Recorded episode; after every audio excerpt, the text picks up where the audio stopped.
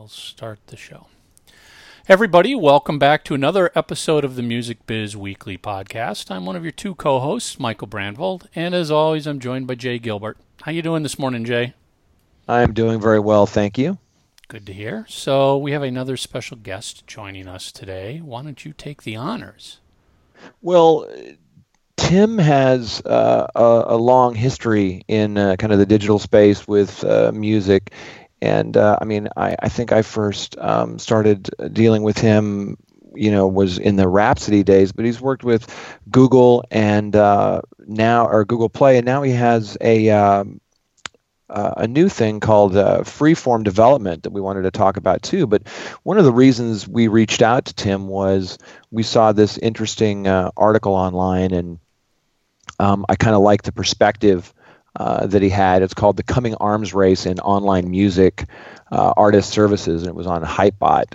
Um, so if you get a chance, you may want to scan that over. But Tim, welcome to the show.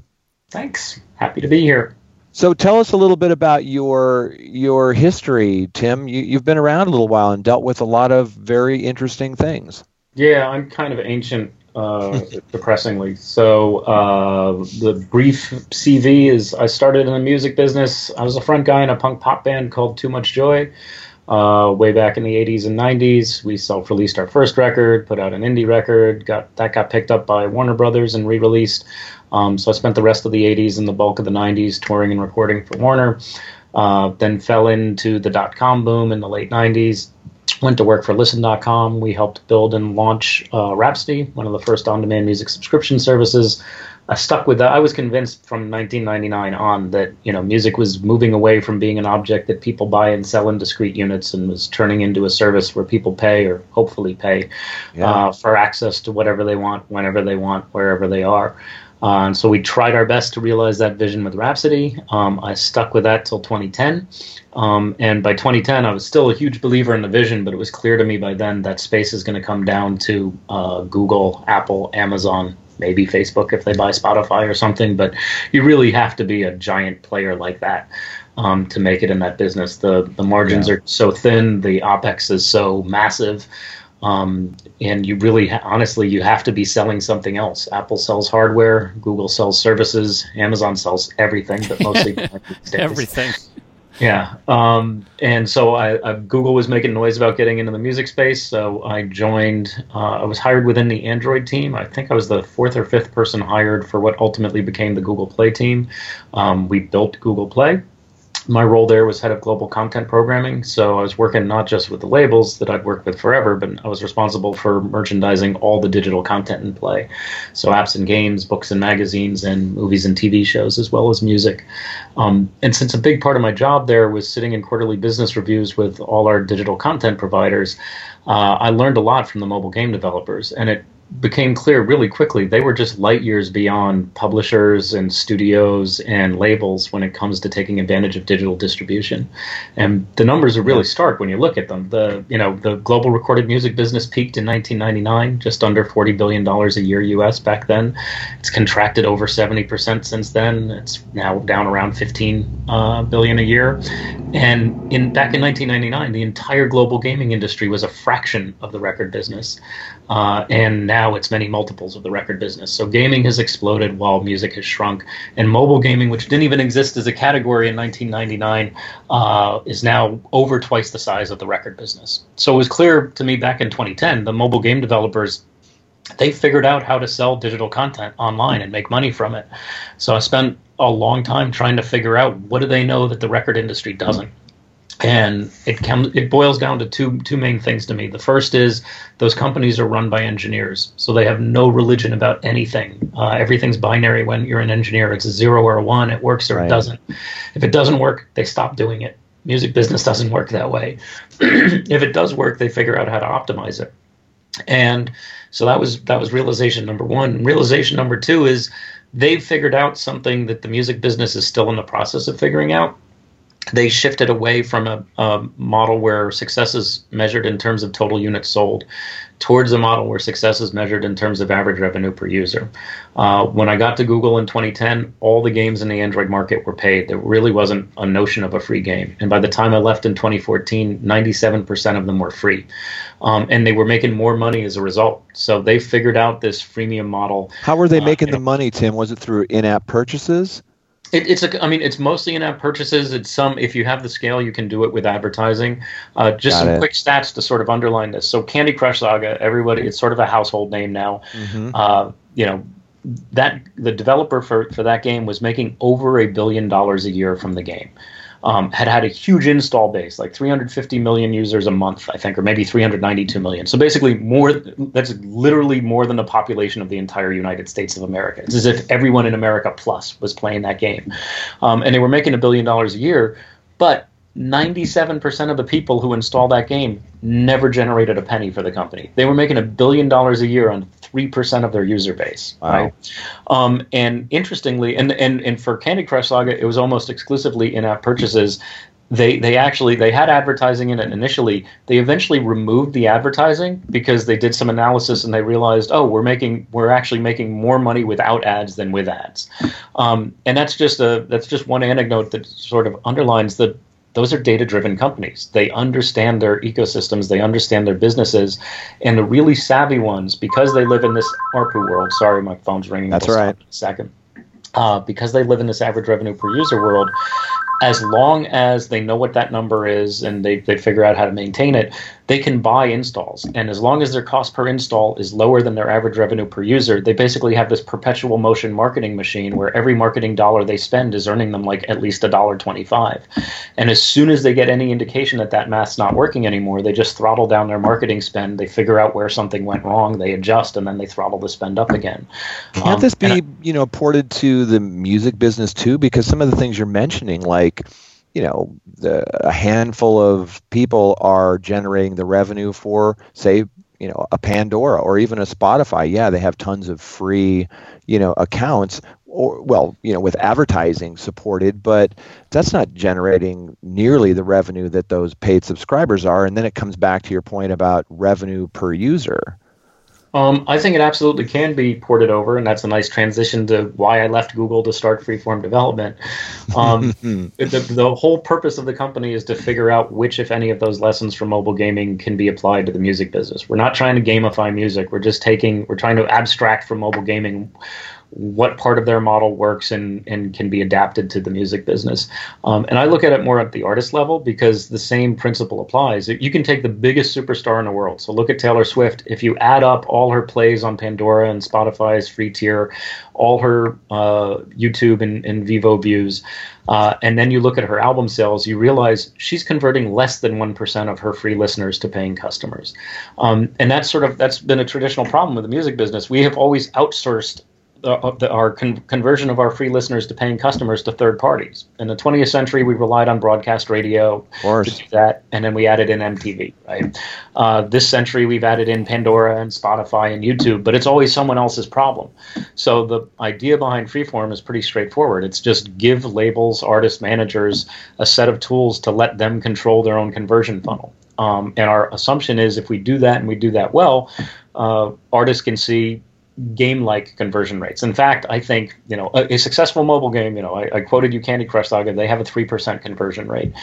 A mobile gaming company is thrilled if they have anything over two percent. Two to three percent is like wonderful, and as successful as Candy Crush Saga is, you cannot show me a Candy Crush Saga player who has as deep an emotional connection to that game as they do to their favorite musician. So we think if you start taking some of these lessons, uh, artists should be able to have much higher conversion rates uh, than mobile games, and it's bearing out. So I'll, I'll stop in a second here, but the general idea. No, no, no, no, no. This is really interesting. Okay, so there's two main ideas. The first is your album is an app. This is not instead of selling it in iTunes or physically or putting it in Spotify, it's in addition to. But when you make your album an app, it can be a much richer, deeper, more engaging experience. Your album can have all the cool stuff it had when I was growing up again, like lyrics and photos and credits.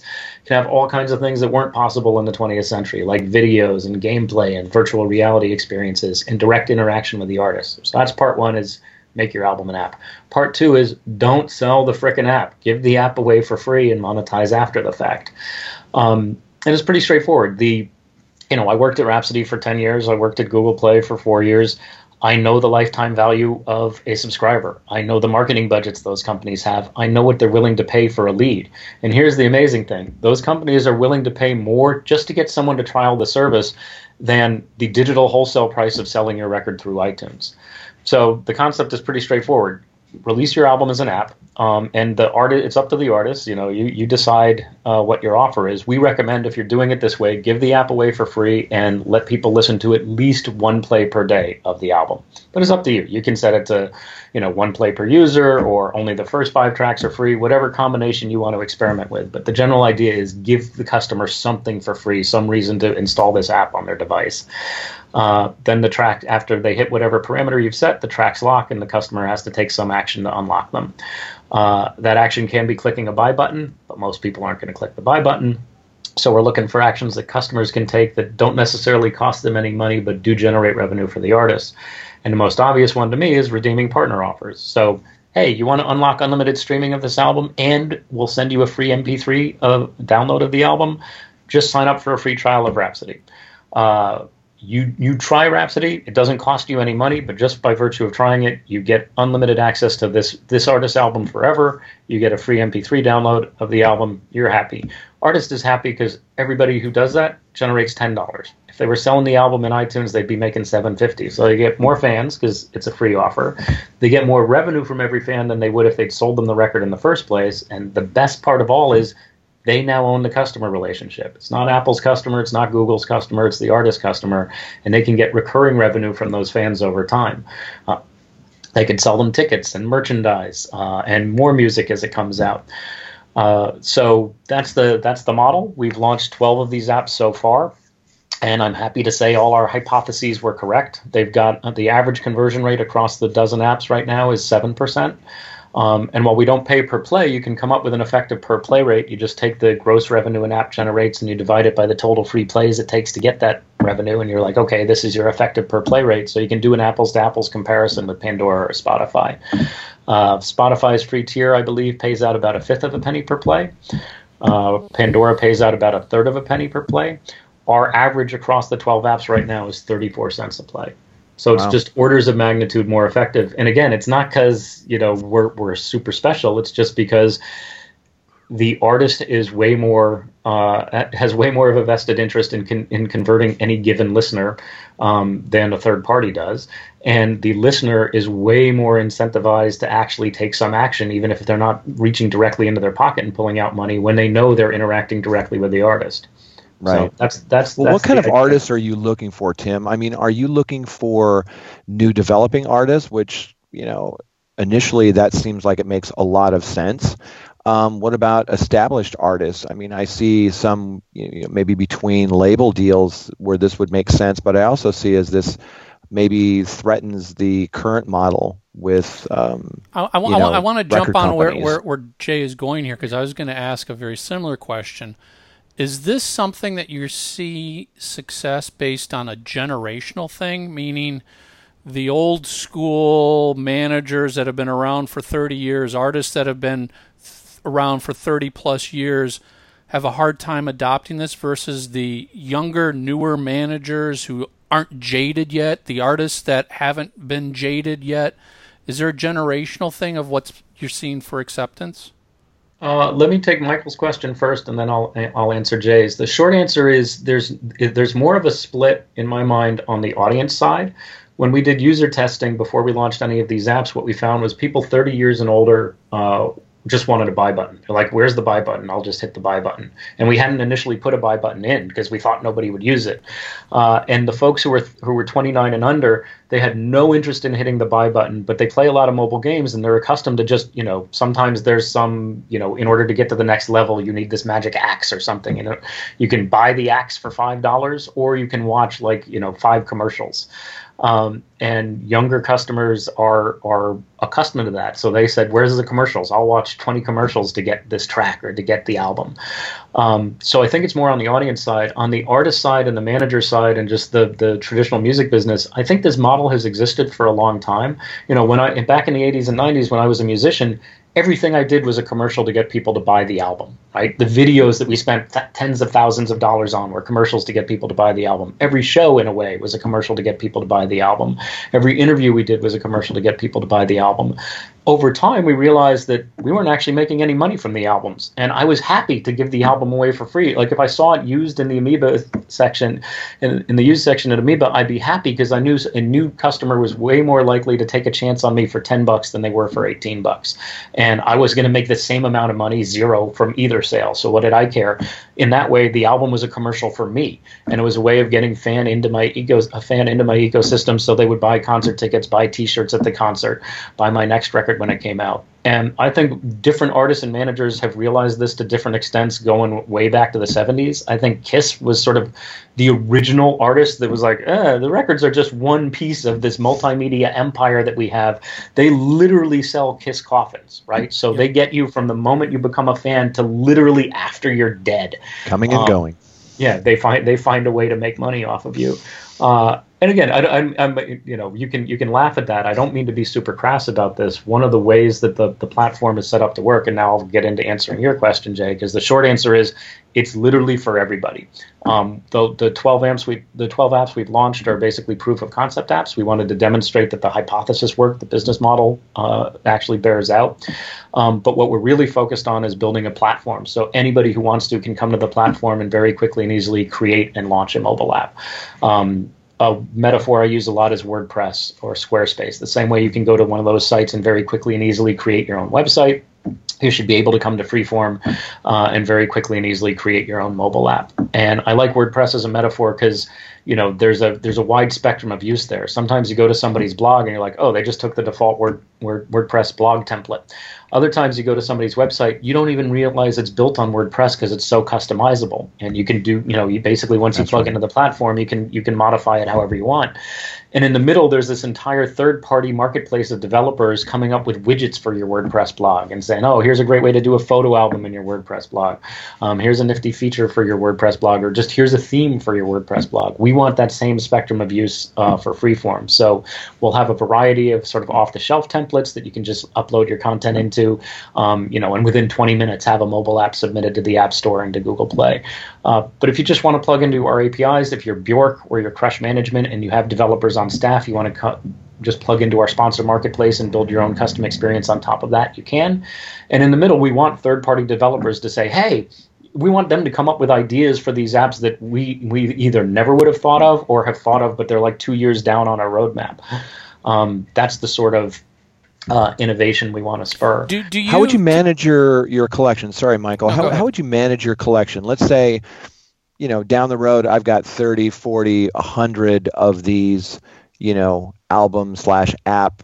Um, how would I manage my my music collection? So that, that's an excellent question. So there's this chicken and egg thing, right? Where nobody wants dozens of apps on their handset, um, but at the same time, I'm going to be way more successful getting someone to to install Lil Wayne's Carter Five for as an app for free than I am by saying, "Hey, come to Freeform and install this Freeform app." Um, so we're sort of taking this backwards approach where we're starting with individual artist apps uh, and let and relying on the artist to market those.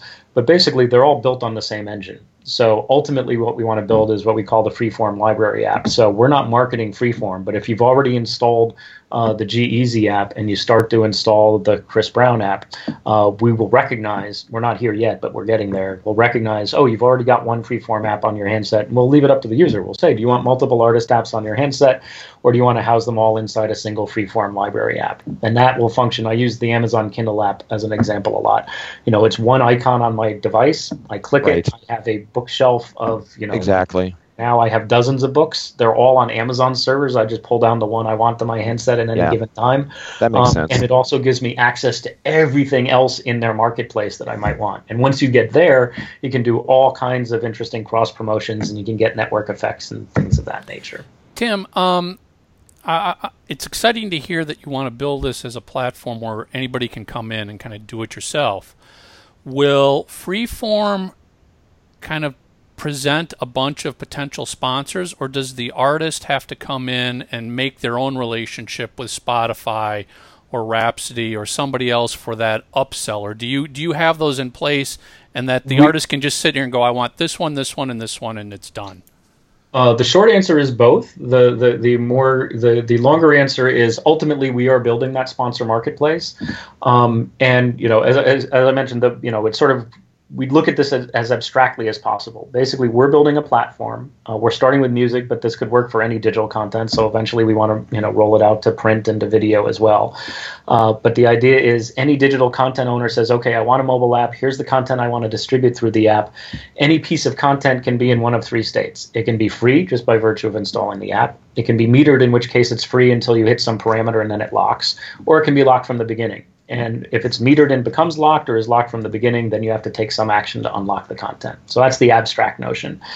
Uh, so once the content owner chooses to use the platform, decides what content to distribute, and decides which which of those three states each piece of content is in, then they sort of choose their unlock actions.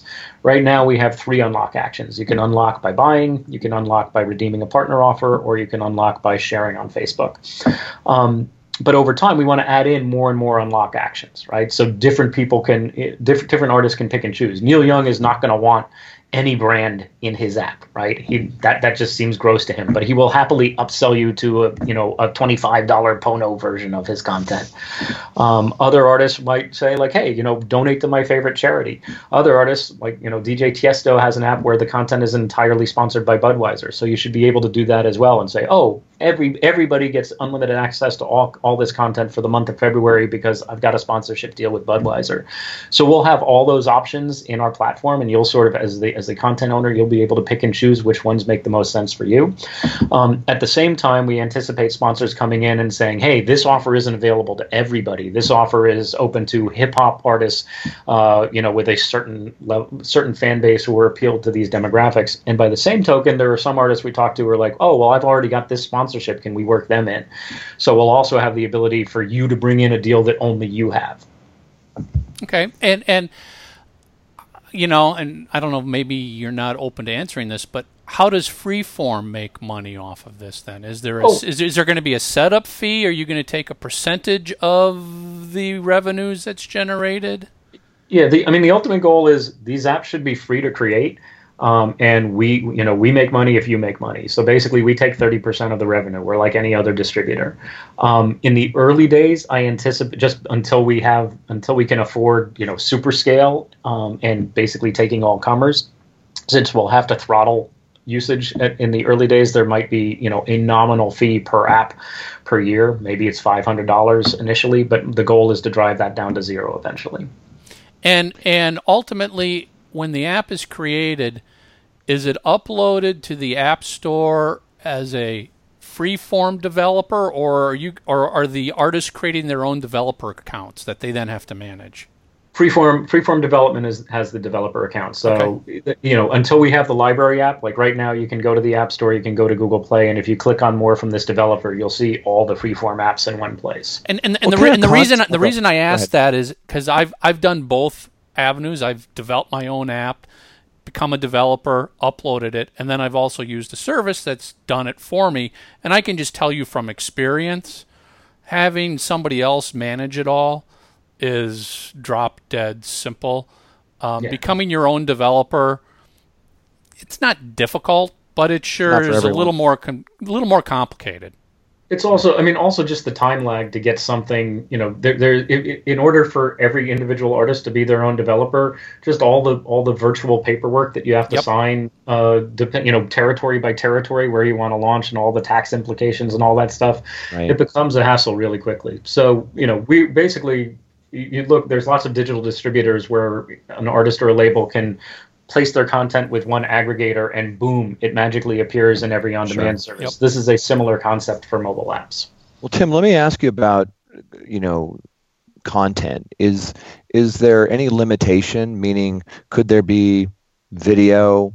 Could there be high quality, um, you know, audio files? uh, are there any limitations to the actual content? The only limitations are, you know, uh, our development resources. So, uh, what, what, and honestly, I, I, I, love the question because that's one of three reasons we named the company Freeform.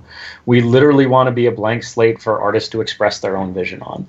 Um, people I've seen, you know, basically there, there's there's two different extremes here. One extreme is Bjork's biophilia, which was a noble experiment, but also a failed experiment. Right? Cost. It, she tried to reimagine the album experience for you know for the this digital age. Um, it was this breathtaking vision, cost hundreds of thousands of dollars, could only ever be developed for iOS, and then you know they felt like they had to recoup their costs, so they had to charge for it, and nobody really bought it. Um, and the other end is sort of the mobile roadie approach where everybody gets the exact same app with the exact same features, whether you're using with some of those features or not. Um, and there's just no real unique expression of vision there. So Freeform's goal, and it's very, very early days. So, you know, you, you only get the barest glimmers of us achieving that goal as you flip back and forth across the 12 different apps, but you, hopefully you can see where we're headed. Um, the goal is to achieve biophilia like uniqueness on, you know, at scale so that anybody can have their own biophilia. Um, so that I would imagine you're kind of platform agnostic when it comes because of your background with, say, Android. Um, you know the importance there, and you know the popularity of you know iOS, and I, is is this platform agnostic? Oh, absolutely. I mean, you know, we're, we're well, it's platform agnostic, except that we're you know we're ignoring Windows Mobile, uh, just because we can't afford to develop for three platforms. We can afford to develop for two. Um, the going back to, to what your your initial question about the the different types of content, we want there to be everything. Right now, we've got support for uh, you know, image files, text files, video and audio, uh, and you can sort of pick and choose uh, how you know the the quality of each. Um, I'll, you know, it, it's it's hard to keep. You know, we, we want to keep the install size down, so you can't go too crazy. Um, and we don't yet have you know Amazon or Google scale in terms of our servers. Sure. Uh, but over time, you know, if the vision bears out the way we expect it to, we want to become as big as those companies, and we want to we want to support any crazy idea that anybody can come up with. Um, we've got a roadmap. You know, we want to we're we're working on 360 videos and virtual reality experiences.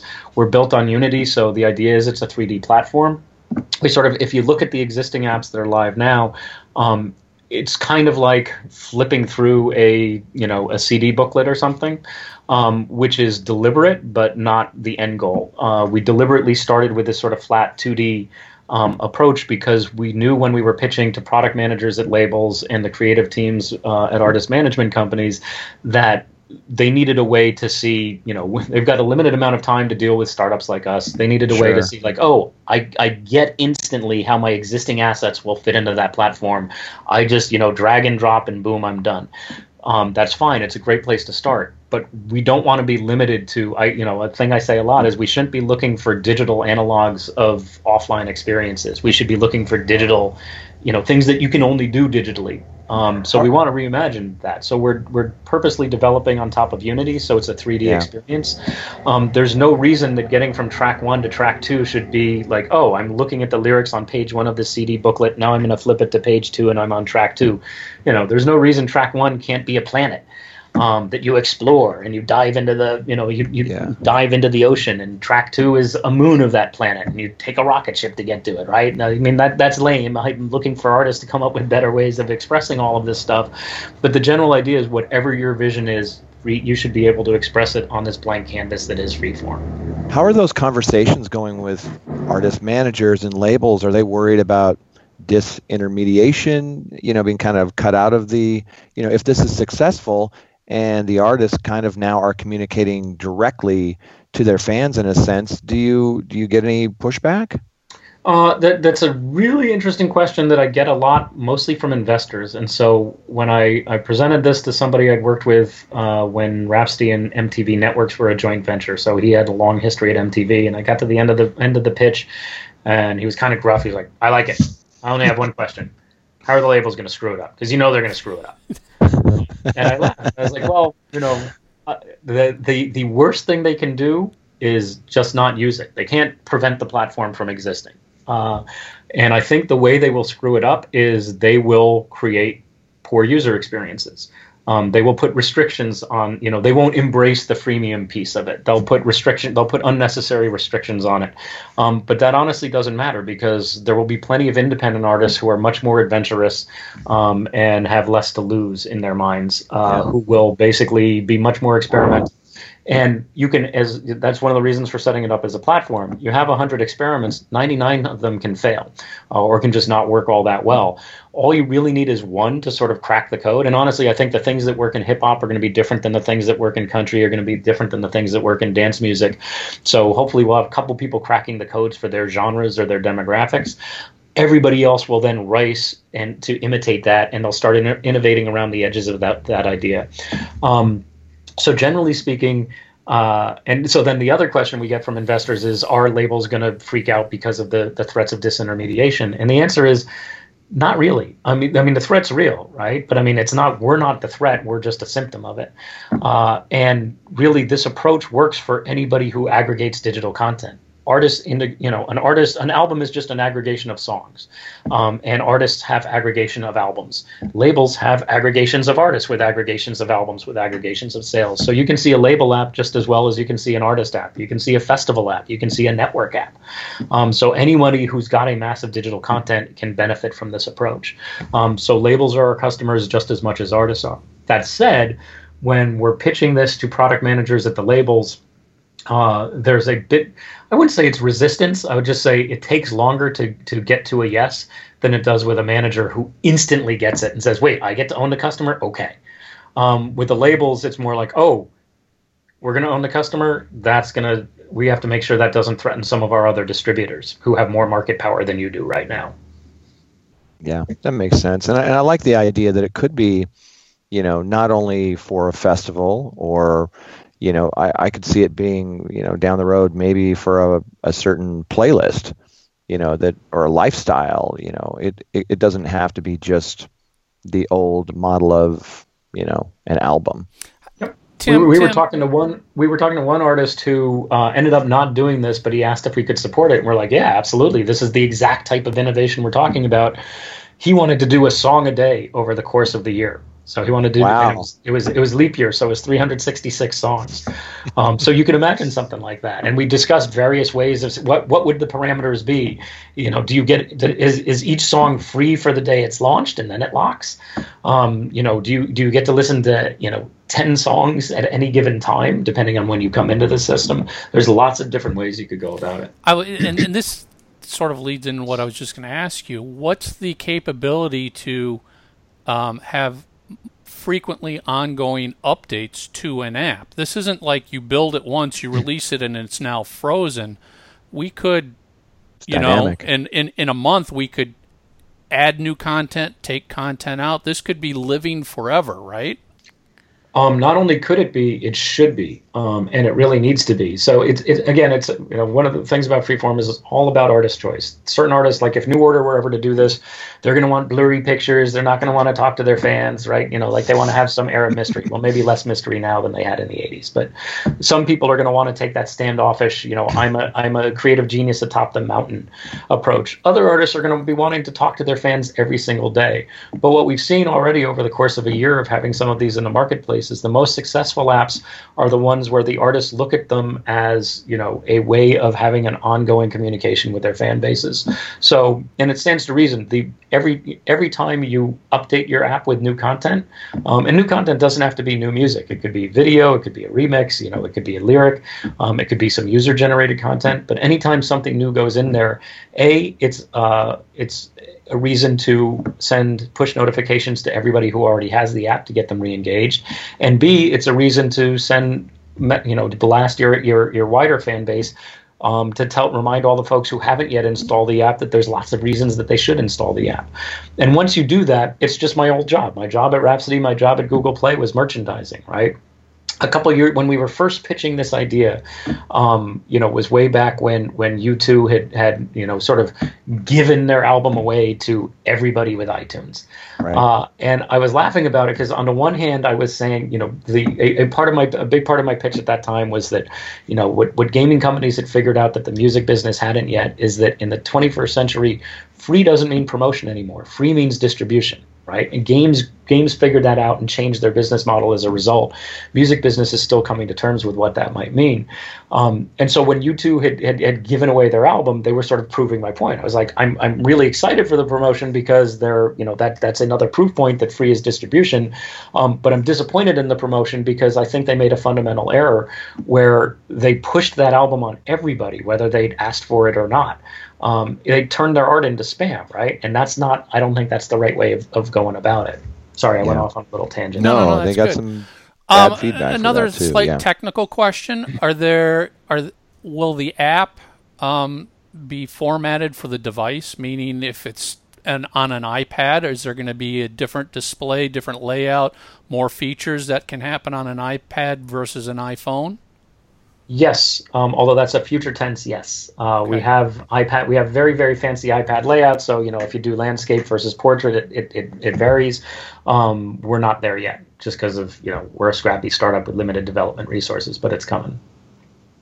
Uh, this awesome. this this is uh, this impresses me a lot. Um, you know, I I like the the direction you're going and.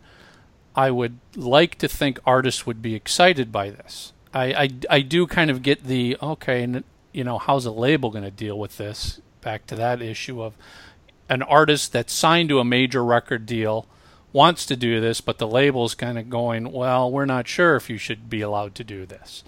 Um, I, I, I think, I think your breakthrough probably will come with more independent artists who will prove the concept first. Yeah, although I, have been, I, you know, I've been, I've been pleasantly surprised in that regard. Uh, one of the first apps we launched was Rob Thomas, so that was a major label deal. We did one for Chris Brown, one for G-Eazy, so they're willing. We don't have any Universal artists yet, but we'll get there. Yeah, um, very innovative, Tim. What's it at, at this point in the game? What's it take if an artist wants to get involved with this right now? Um, the average artist is going to have to wait until we have the uh, platform built. Um, if artists, there is a there there anybody who's interested can write to us at artists at freeformdev.com. That's freeformdev.com. Um, where you know we did we did the dozen apps where we did the development just to prove the concept, and now we're dry, we're devoting all our engineering resources to getting the self-serve platform ready. That said, if somebody really really wants it, um, they're welcome to uh, reach out to us, and we can do it at cost. Um, but you know, my vision is to not charge anybody anything for this, so I really want to get to the, the to the platform. What like a self-serve platform? Excuse me. You said yeah, self-serve, self-serve platform. What yeah. is your estimated timeline to get to the point where the platform's rolled out that people could come in and start using it? Oh, I've been I've been doing software development for too many years to put a date on anything. Soonish. Soonish. Just right, just just keep watching. yeah. Stay tuned. Stay tuned. Uh, this was uh, fascinating. I mean, uh, uh, again, I think this is really interesting. I think this takes, um, you know, the whole concept of an album release to a different level. Um, it gives you, you know, it it it. I think what's missing a lot is the event around an album release, and I think this kind of yeah. allows you to make an event out of it and the experience. I and mean, we experience. grew up with gatefold sleeves and liner notes and lyrics and all sorts of stuff, and now we have like a little, you know, two-inch square image and some track names in a spreadsheet. And uh, I think this kind of brings back uh, that experience to some. Oh, a- absolutely. I mean, it drives me crazy because I'm an old man. You know, music. You, we're in this weird phenomenon where there are more people listening to more music more often than ever before, and yet they're engaging with it in this extremely shallow way. Um, yeah. Compared to, you know, again, I like not to go when I was a kid, but when I was a kid, I got an album. I lay down on the couch. I devoured. I inhaled all the yep. Materials. I, I, don't even yeah. want to dismissively call it content, right? The I looked for the the secret message scratched into the dead space between the end of the last track and the label. You know, I just anal- I analyzed the artwork. I read every lyric. I read every credit to see if oh that tambourine player. Where have I seen that name before? And then that would send you to other records. So part of what we want to do is foreground the, the music listening experience again. It drives me nuts when I'm on BART or a bus uh, and I see somebody with headphones in and I hear the you know the, the the the tinniness coming out of their ears and they're looking at their their cell phone and they're playing a game. as far as I'm concerned, if somebody's going to be looking at a screen while they're listening to your music, they should be falling into a world that you have created for them that's related to that music. Wow. Great stuff, Tim. Awesome. Thanks, guys. Well, thanks. Uh, thanks again for uh, for coming on. Where where can people kind of keep up to date on your shenanigans?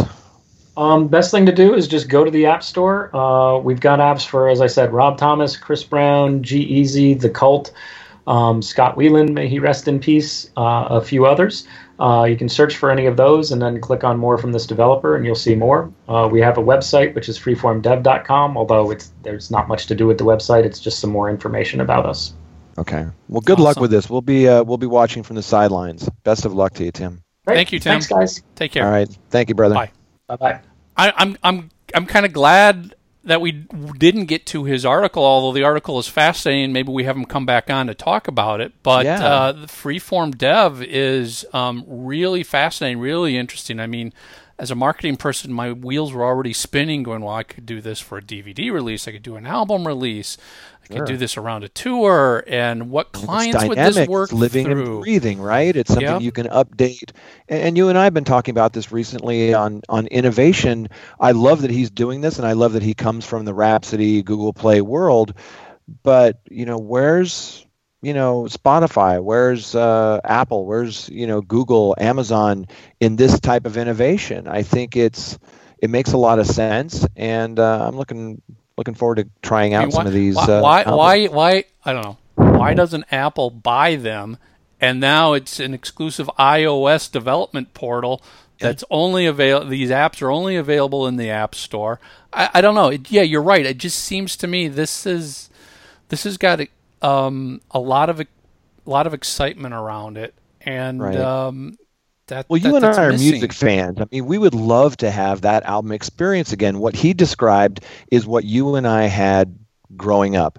You get the album, the gatefold, the booklet inside, the lyrics, the liner notes, all of that stuff was so experiential and it's missing. And let's let's face it, there there are some times when you just want the music. You're you're working out, you're walking the dog, whatever. But there are a lot of times where you're on an airplane or you're someplace, you know, where you're looking at You your device and you want to dig in. Yep. Yeah, Yeah. No. And and you know, and I do like the fact that it's it it, it works in today's um, app economy where people are sort of like, well, yeah, you can listen to each track once, but then you've got to do something if you want to listen to it again.